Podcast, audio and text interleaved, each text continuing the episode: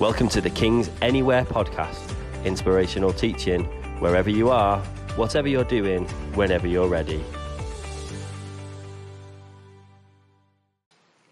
So, we are continuing our series, A Soundtrack for a Life, and um, want to read to you part of Psalm 23.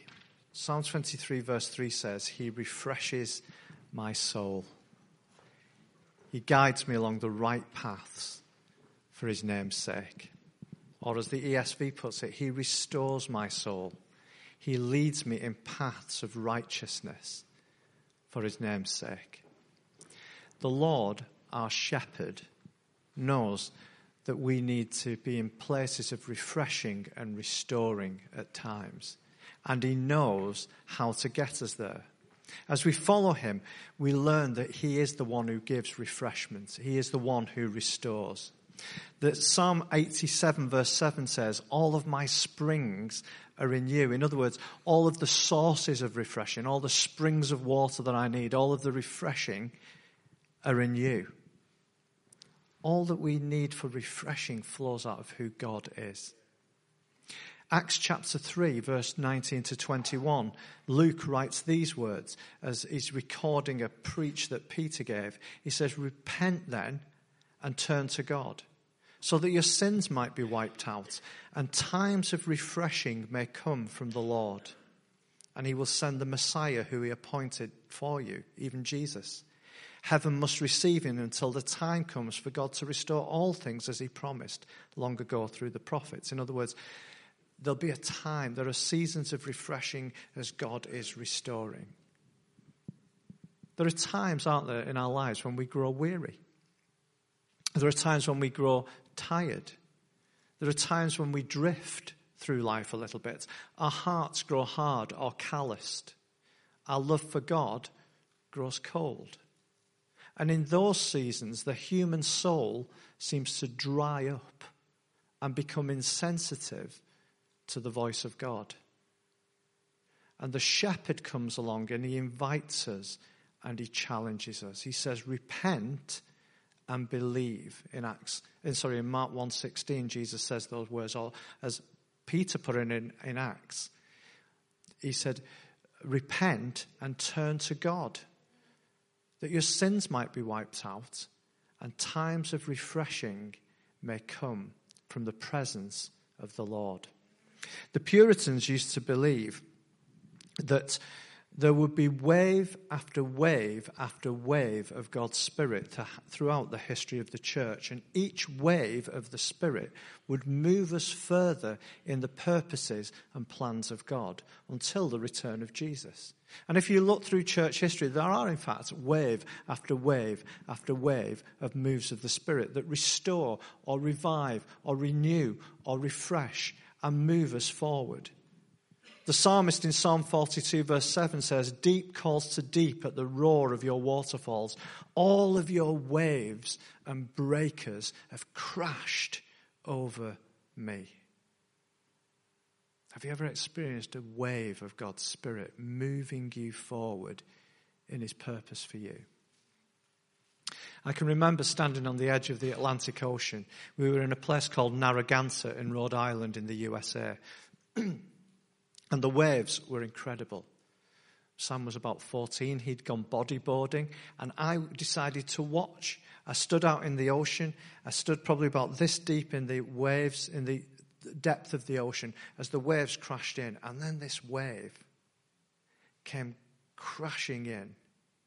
It lifted me entirely off my feet and crashed me down up the beach somewhere like a piece of driftwood. That's what a wave can do. A wave can pick you up and land you much further on. Put you in another place. I've lived through times and seasons in God like that. There are times when, and I just want to share some testimony with you, something of my story which might relate to your story or make you hungry for something in your story. There are times when I've felt so dry and thirsty for God. I remember living through a particular season. I longed for God to move in a more significant way than I'd ever experienced.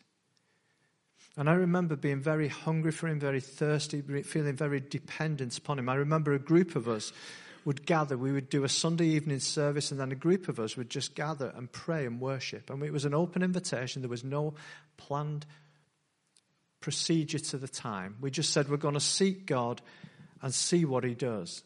And week after week, after month after month, we prayed and we worshipped. We set time aside every week. Not many people came, and not a lot happened.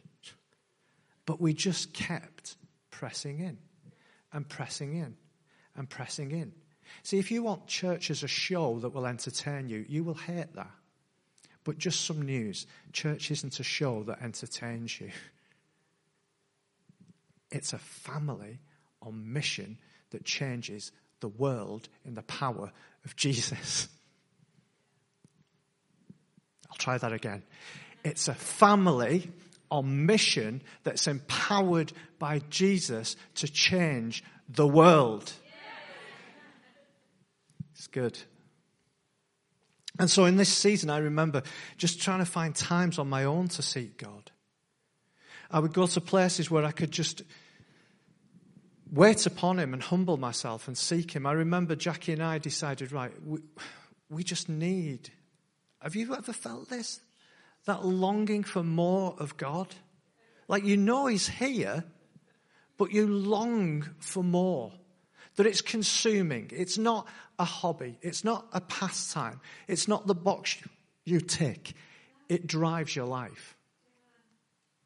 And so I remember we set aside the month of January 1994. We said we're going to just, as a couple, we're going to seek God. We had a little terraced house on Speakman Road in St. Helens, and we prayed together. We said we're going to just set this month aside and just seek God. He must speak to us.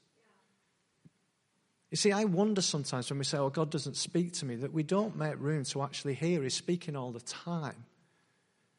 But there's so many other voices and distractions filling our minds and our hearts that we've not stilled ourselves enough to actually hear the voice of God.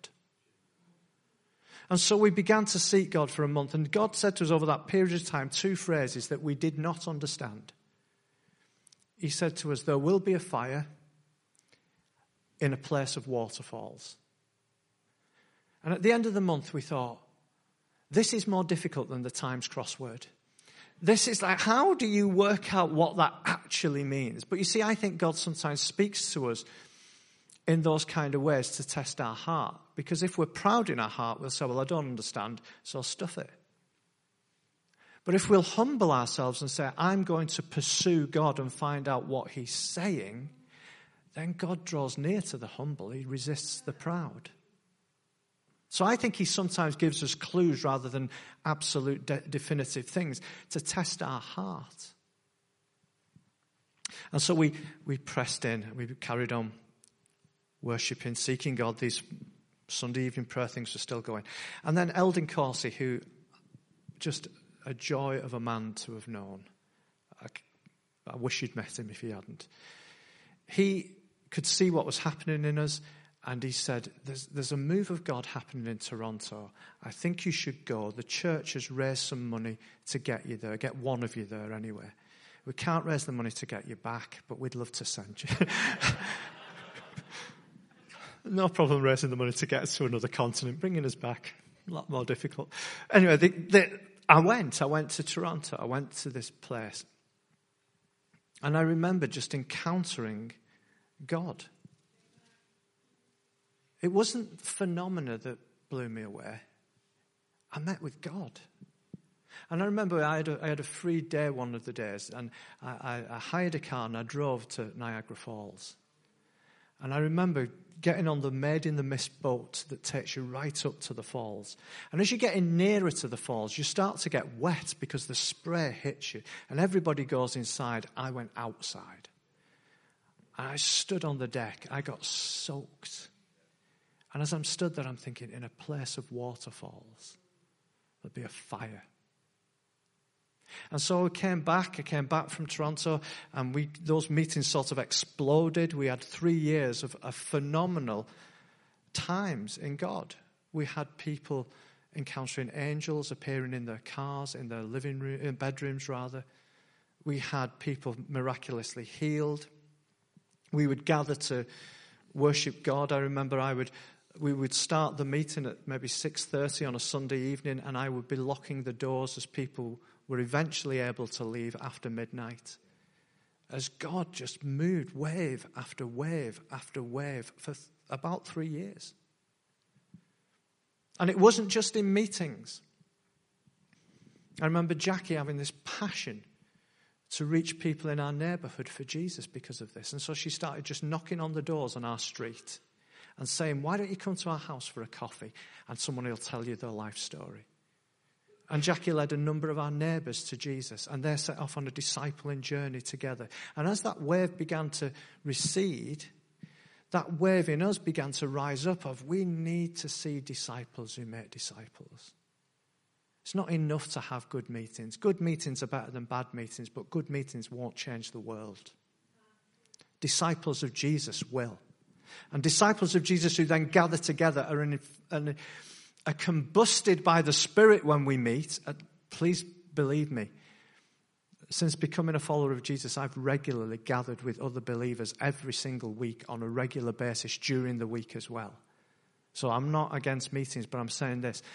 It's the fire of God that you encounter in those times that sends you out into the world. You know, you listened to Abby earlier saying, about worship and the importance of worship, and about fellowship and the importance of fellowship, and mission, the importance of mission. If you only take one of those, it won't cut it. Oh, it's all about intercession. Yes, it is, but there's more. It's all about worship. Yes, it is, but there's more. It's all about mission. Yes, it is, but there's more. You need to be in fellowship, worship, intercession, and on mission.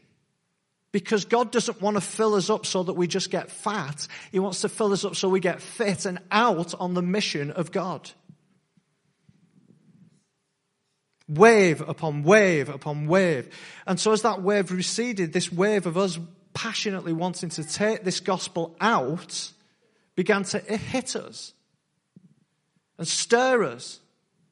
And out of that, King's Church happened with other things that contributed to it. Are you hungry for God?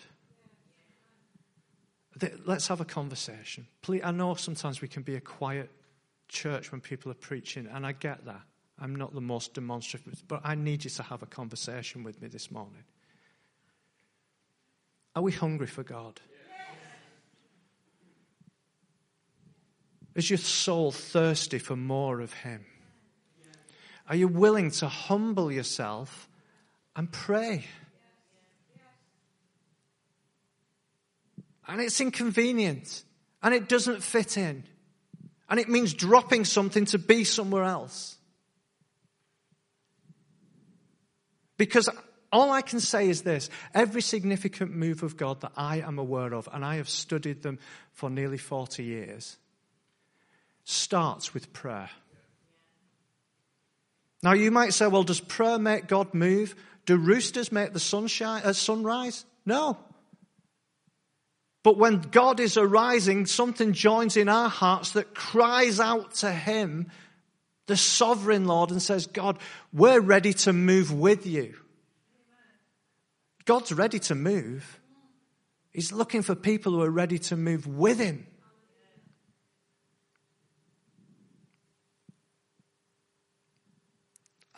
I've never been happy to have a passing interest in God. It's never been a hobby for me since I became a follower of Jesus. This is either everything or it's nothing. And I've decided since 1981 this is everything.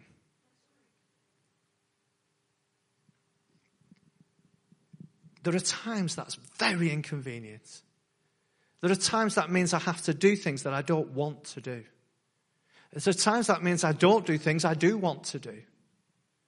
But I have a bigger goal ahead of me, and it's Him. It's not even a move of God, it's Jesus. It's Jesus. He's, he's, he's won my heart.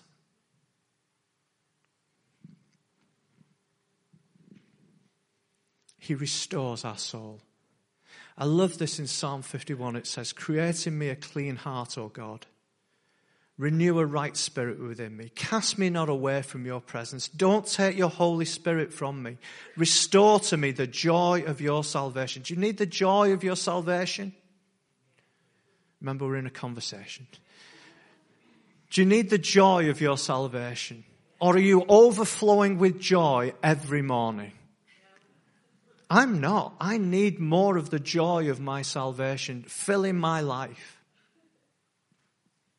Restore to me the joy of your salvation and uphold me with a willing spirit. Now, David, the psalmist who wrote that song, this is part of the soundtrack to his life, he'd sinned. He'd made some bad choices, which began by him choosing to be not where he should be. And it led to a massive decline into sexual sin, into adultery, into betrayal, and even into death. And then in Psalm 51, we get the soundtrack to his life playing, where he calls out to God. He's repenting and believing. Like Peter said in the sermon that Luke recorded, like Jesus said in the sermon that Mark recorded repent and believe. He's asking God, God, will you restore me?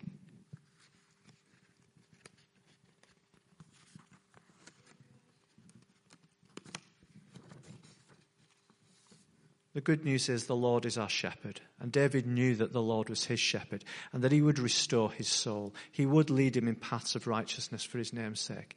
Part of the soundtrack to my life has been the music of Keith Green. Is anyone familiar with Keith Green? If you're not, look, have a look on YouTube. Keith Green, incredible missionary, sadly died as a young man in a plane crash but just an incredible passion for God. And one of his songs, he says this he sings, My eyes are dry my faith is old. My heart is hard. My prayers are cold. And I know how it ought to be, alive to you and dead to me. But what can be done for an old heart like mine? Soften it up with oil and wine.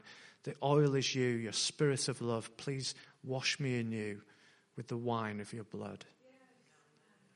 Please, God.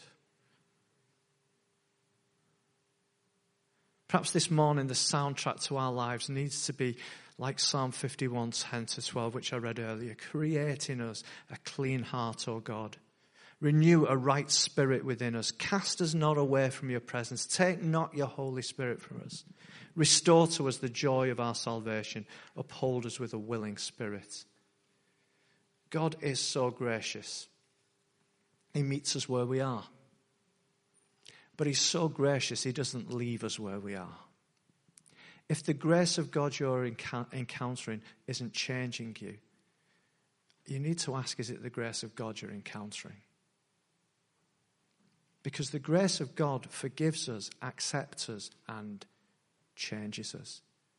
Paul writes to Titus the grace of God has appeared that has taught us to say no to unrighteousness. Wow.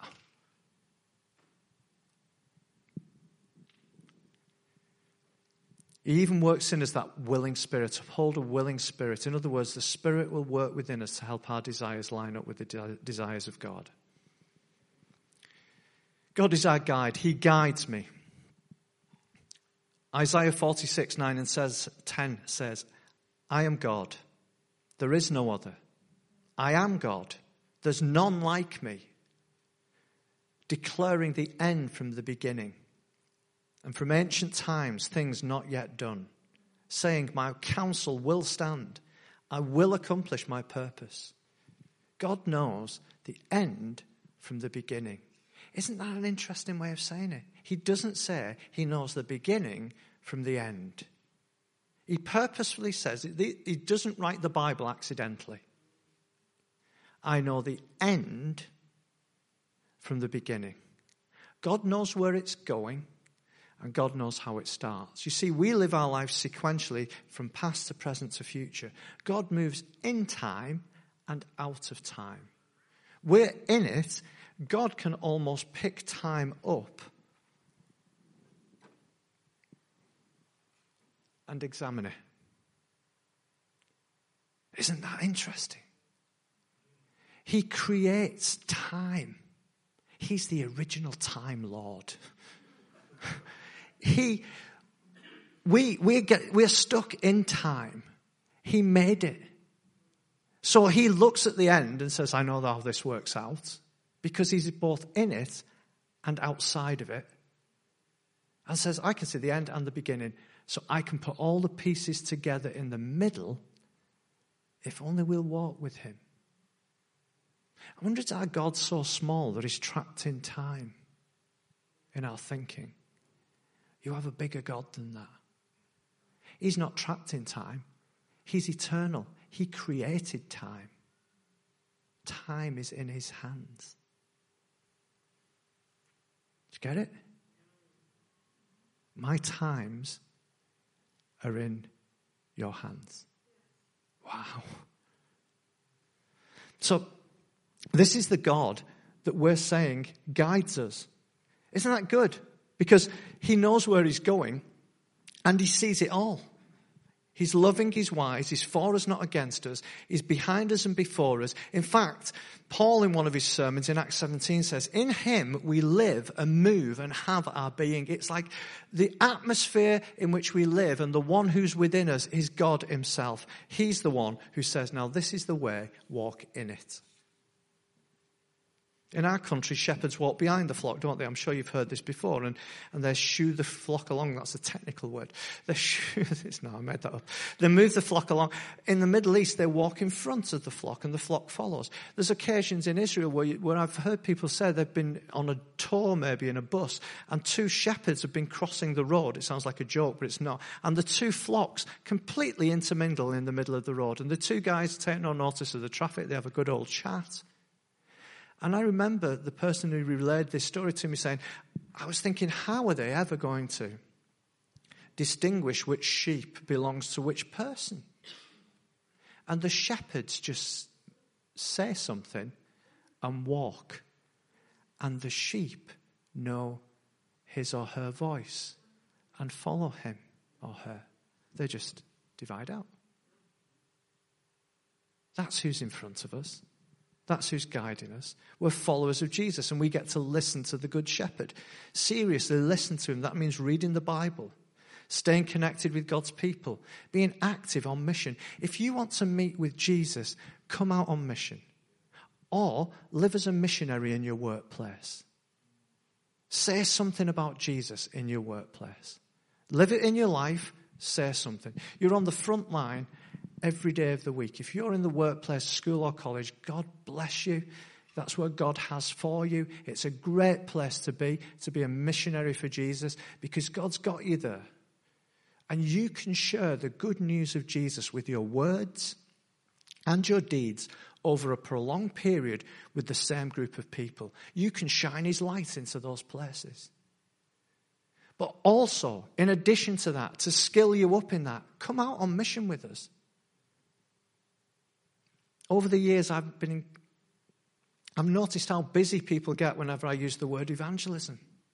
We're going out on evangelism. I'm busy. I've not even said when yet. I am busy. I will be busy when you tell me when.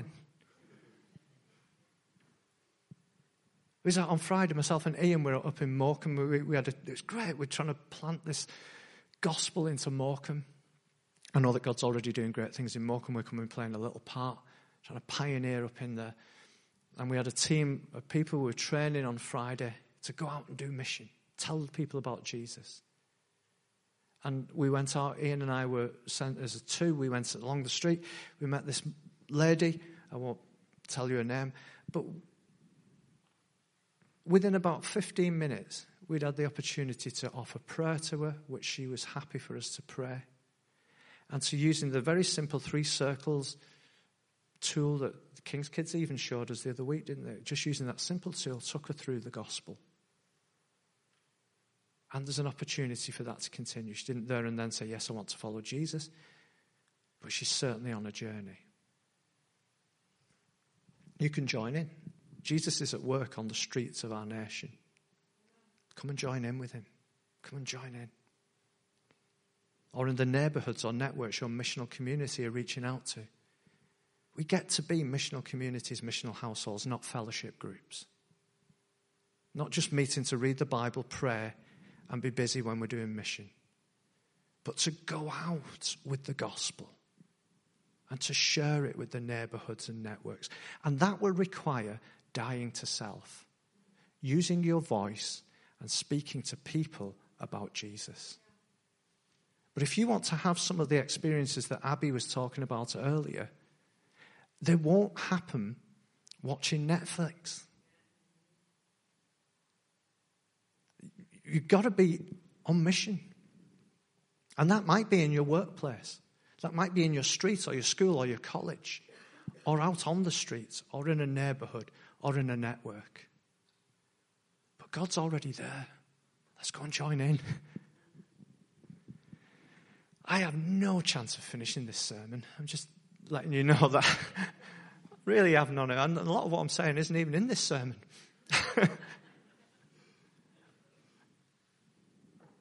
But I sense it's what God wants to say to us.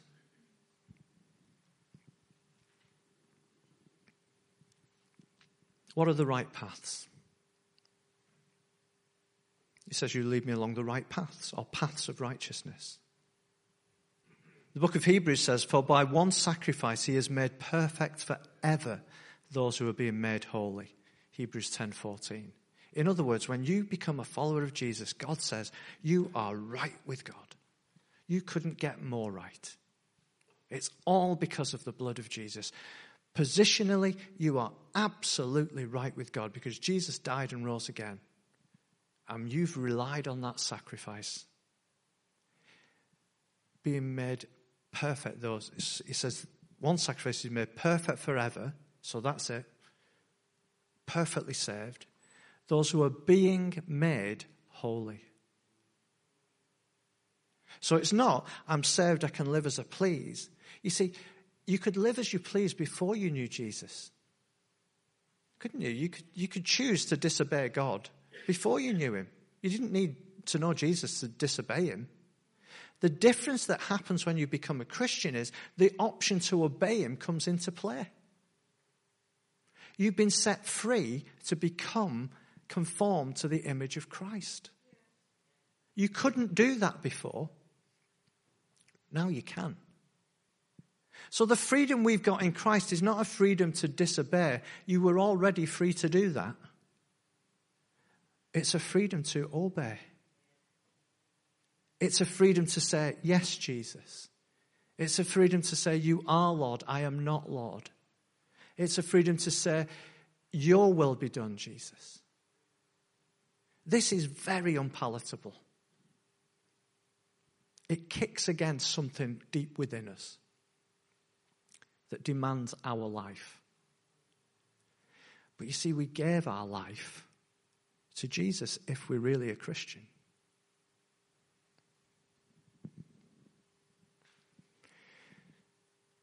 The aim of our lives as followers of Jesus is not to so blend in with the values of our society that there is no noticeable difference between the way we live and the way that those who are not following Jesus lives.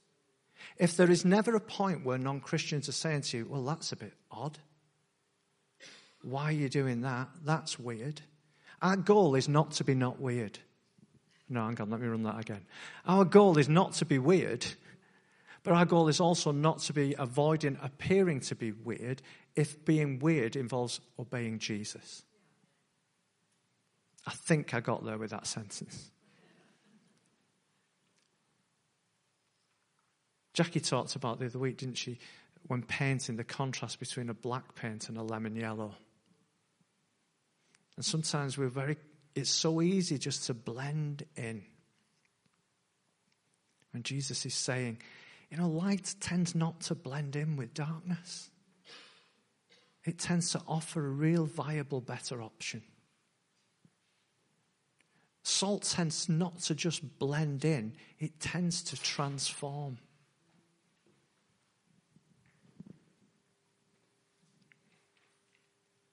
Our goal is not to live for pleasure or comfort or possessions, but for the glory of Jesus. I need to move on very quickly.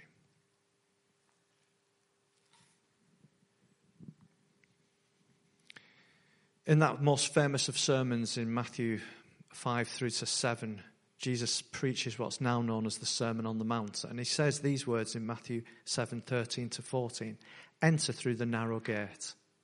For wide is the gate and broad is the road that leads to destruction, and many enter through it. But small is the gate and narrow is the road that leads to life, and only a few find it. The reason the broad road is broad is because we were all on it. The narrow road is narrower because some people choose to get off it. And uh, I, I, don't know if you remember, a couple of weeks ago, I, I referenced John Bunyan's amazing uh, picture story of the Pilgrim's Progress, where the pilgrim gets to the narrow gate and, and he, he enters through the narrow gate, and the, the advisor who's there helping him says to him, Now, if you want to head to what's called the celestial city in Pilgrim's Progress, in other words, to eternity with God, if you want to get there from the narrow gate, you're going to have to walk on the narrow road. That's the road that leads to life. And Pilgrim's like, well, what about the broad road that everybody's on? He said, well, the broad road is going to wind all the way that you're walking the narrow road, and it will keep crossing the narrow road. The broad road will keep crossing the narrow road. And there will be the options for you to be distracted and take off onto the wrong path. So you need to be very discerning to stay on the narrow road. And friends, we, that's life, isn't it? There are so many options to step out of the best that God has for us. So many options to wander away from it. But the Lord is our shepherd. He leads me in paths of righteousness. This isn't an exercise in self effort, it's simply following the Good Shepherd if we simply follow this good shepherd, we stay on the narrow path. Peter puts it like this You all were like sheep going astray, but now you've returned to the shepherd, the overseer of your souls. Jesus teaches us to pray in Matthew 6:13, lead us not into temptation. James 1:14 uh, tells us, but each person is tempted when he is lured away and enticed by his own desires. Now, we all will face temptation. We're all vulnerable to temptation, and temptation is not a sin. It's when we yield to temptation that's a sin. And I've not got time to fully unpack this because of time, but let me read this incredible couple of verses about the Lord Jesus that Hebrews captures for us in Hebrews 4 15 to 16. We do not have a high priest who is unable to sympathize with our weaknesses, but one who, in every respect, has been tempted as we are, yet without sin. Let us then with confidence draw near to the throne of grace, that we might receive mercy and find grace to help us in our time of need. If you yield to a temptation, you've yielded to it. But if you resist it, it might come back even stronger.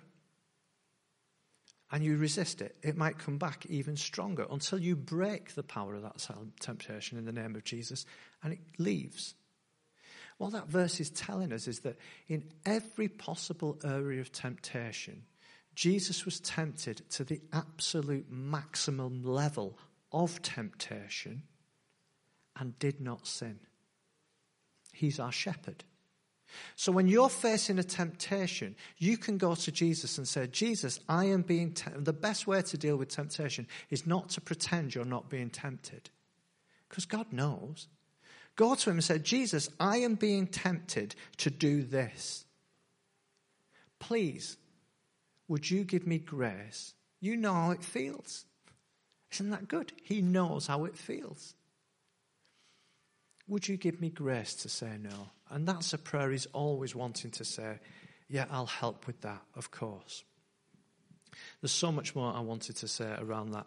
Uh, and I would encourage you to read Matthew's account of the temptation of Jesus and, and just think through how Jesus overcomes temptation using the Word of God and dealing with those underlying issues. But we'll, we'll look at that another time for the sake of time's sake. What I would simply say is this the best way to avoid temptation is to positively follow the Good Shepherd. It's very hard to do nothing and be good, isn't it? Have you found that? Just sit there and be good. Really? That's really hard. But to be actively doing something that's different helps us to not fall into temptation. How does the shepherd guide us? A number of ways through the Bible, obviously, through the peace of God. Uh, the peace of God will guard our hearts and minds, acts like an umpire telling us what's in and out. So if you if you feel you should do something, it will always be in line with Scripture. God will give you a peace about it or not. If there's no peace, don't go with it. Prophetically, He will often send people to confirm it, like in Acts 13 for Paul and Barnabas. Circumstances, maybe not the strongest indication, but should be factored in. And wise advice, Proverbs 11:14, along with many others, says, "Where there is no guidance, a people falls, but in the abundance of counselors there is safety." So the wisdom of God through one another. And then finally, and I'm going to just say this rather than unpack it, all of this, all of this activity of the Good Shepherd is not for our sake. We benefit from it. And again, this is very counter to our culture. Our culture says it's all about me. There was a lovely song years ago, I used to love it. It's all about you, Jesus. It's all about you for your glory and your fame. The, the danger is when we sing, It's all about me, Jesus. It's all about me for my glory and my fame, for my comfort and my ease, for my well being, for my convenience. For his name's sake. The reason all of this is happening is for the glory of God. You see, every Bible story is for the glory of God. Noah and the ark, who's the, who's the hero? It's not Noah, it's God. Abraham and Sarah and the miraculous birth of Isaac, who's the hero? Abraham and Sarah? No, God. Moses delivering the people from Egypt, who's the hero? Moses? No, because without the power of God, Moses is just going for a walk. It's God. Daniel in the lion's den, who's the hero? Daniel. He stood in faith. No, God kept the lions' mouths closed. The hero is God. Peter and John and the healing of the man at the beautiful gate. Who's the hero? Peter and John because of their faith? No. Because they could have said anything they wanted. If God hadn't healed him, he's not getting healed. God's the hero. The amazing revelation of John the Apostle. What a man of faith and love for God. Is John the hero? No. Because if God hadn't given the revelation, there would be no revelation.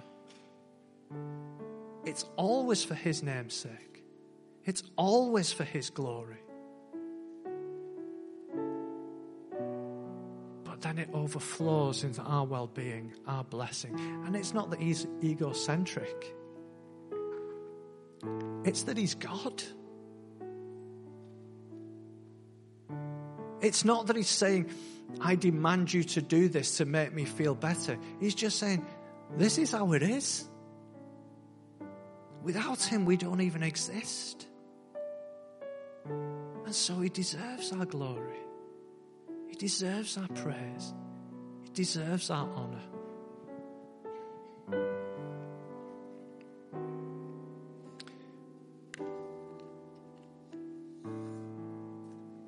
Refreshes my soul.